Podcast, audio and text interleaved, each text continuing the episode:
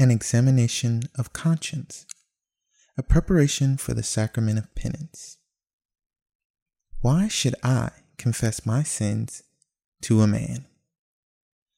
On the supernatural level, we confess our sins to a priest because Jesus gave to his apostles the authority to forgive sins.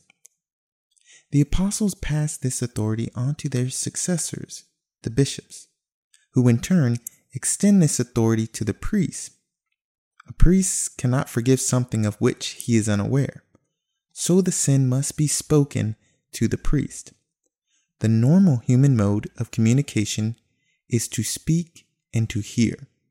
So, the ordinary means of forgiveness is through confession of our sins and hearing the words of absolution. We must remember that as members of the mystical body of Christ, when we sin, we offend not only the person against whom we sinned, but also our Lord and His church, the mystical body. For this reason, we need to be reconciled with the person against whom we sinned, with God, and with the church. The priest in the confessional is the representative of both God and the church. Hence, this reconciliation comes through the ministry of the priest. On the natural level, we have an absolute psychological need to tell someone else what we have done. We also have a need to hear that we are still acceptable and accepted. Our Lord knew this and provided the means for this to occur. What a joy it is for us to know that when we leave the confessional, our sins are gone. We are restored to the state of grace and our relationship with God is reconciled.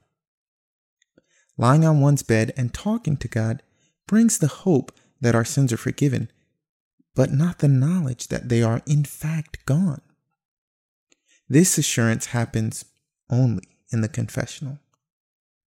Recall also that the priest can say nothing to anyone about what you confess.